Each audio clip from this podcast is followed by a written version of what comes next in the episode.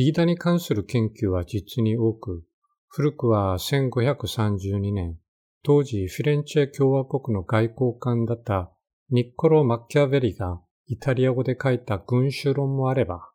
今この時間でもどこかでは研究出版されるほどの永遠のテーマです。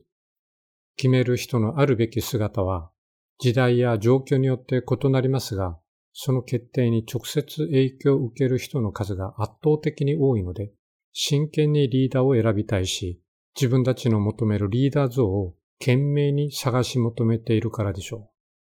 1999年、コッタはリーダーの役割はビジョンを考え、それを構成員に伝えることにあると主張しました。方向性を決めるだけではなく、それをみんなに伝わるように伝える役割も必要だと述べたわけです。トップの意向を汲み取って、細かいことは下がやればいいという社会には衝撃的な主張だったのではないでしょうか。実に険しい戦いの中で暗殺されてしまった公民権運動のキング牧師は、真のリーダーはみんなのコンセンサスを探すものではない。コンセンサスを作り上げる人こそが真のリーダーであると言い残しました。当時、旗の色や立場の異なる人を取りまとめることの難しさもあったと思いますが、ある方向性を新たに決めていくリーダーの役割を実に明快に述べた言葉だと思っています。それを具現化するマネージャーの大変さも感じつつですが。一方、ミンツバーグは長年の調査研究に基づいてトップの決めた方向性の具現化においてリーダーをマネージャーの一つの役割として見ています。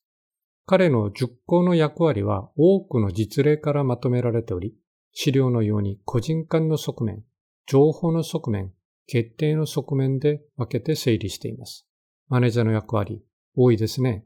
機械やシステムのようなものと比べれば、100人100色の人間をまとめることがどれだけ大変な仕事かを物語っています。フレデリック・ハーズバーグの研究からも学ぶところが多ございます。図はハーズバーグが同期衛生理論において極端に満足する要因と不満足する要因が実は微妙に異なっていることを明らかにした調査結果です。会社の方針と管理が良くないときは最も高い不満足要因になりますが、満足要因では下位に位置しています。達成は満足要因では最も高い項目ですが、不満足ではそれほど高くはありません。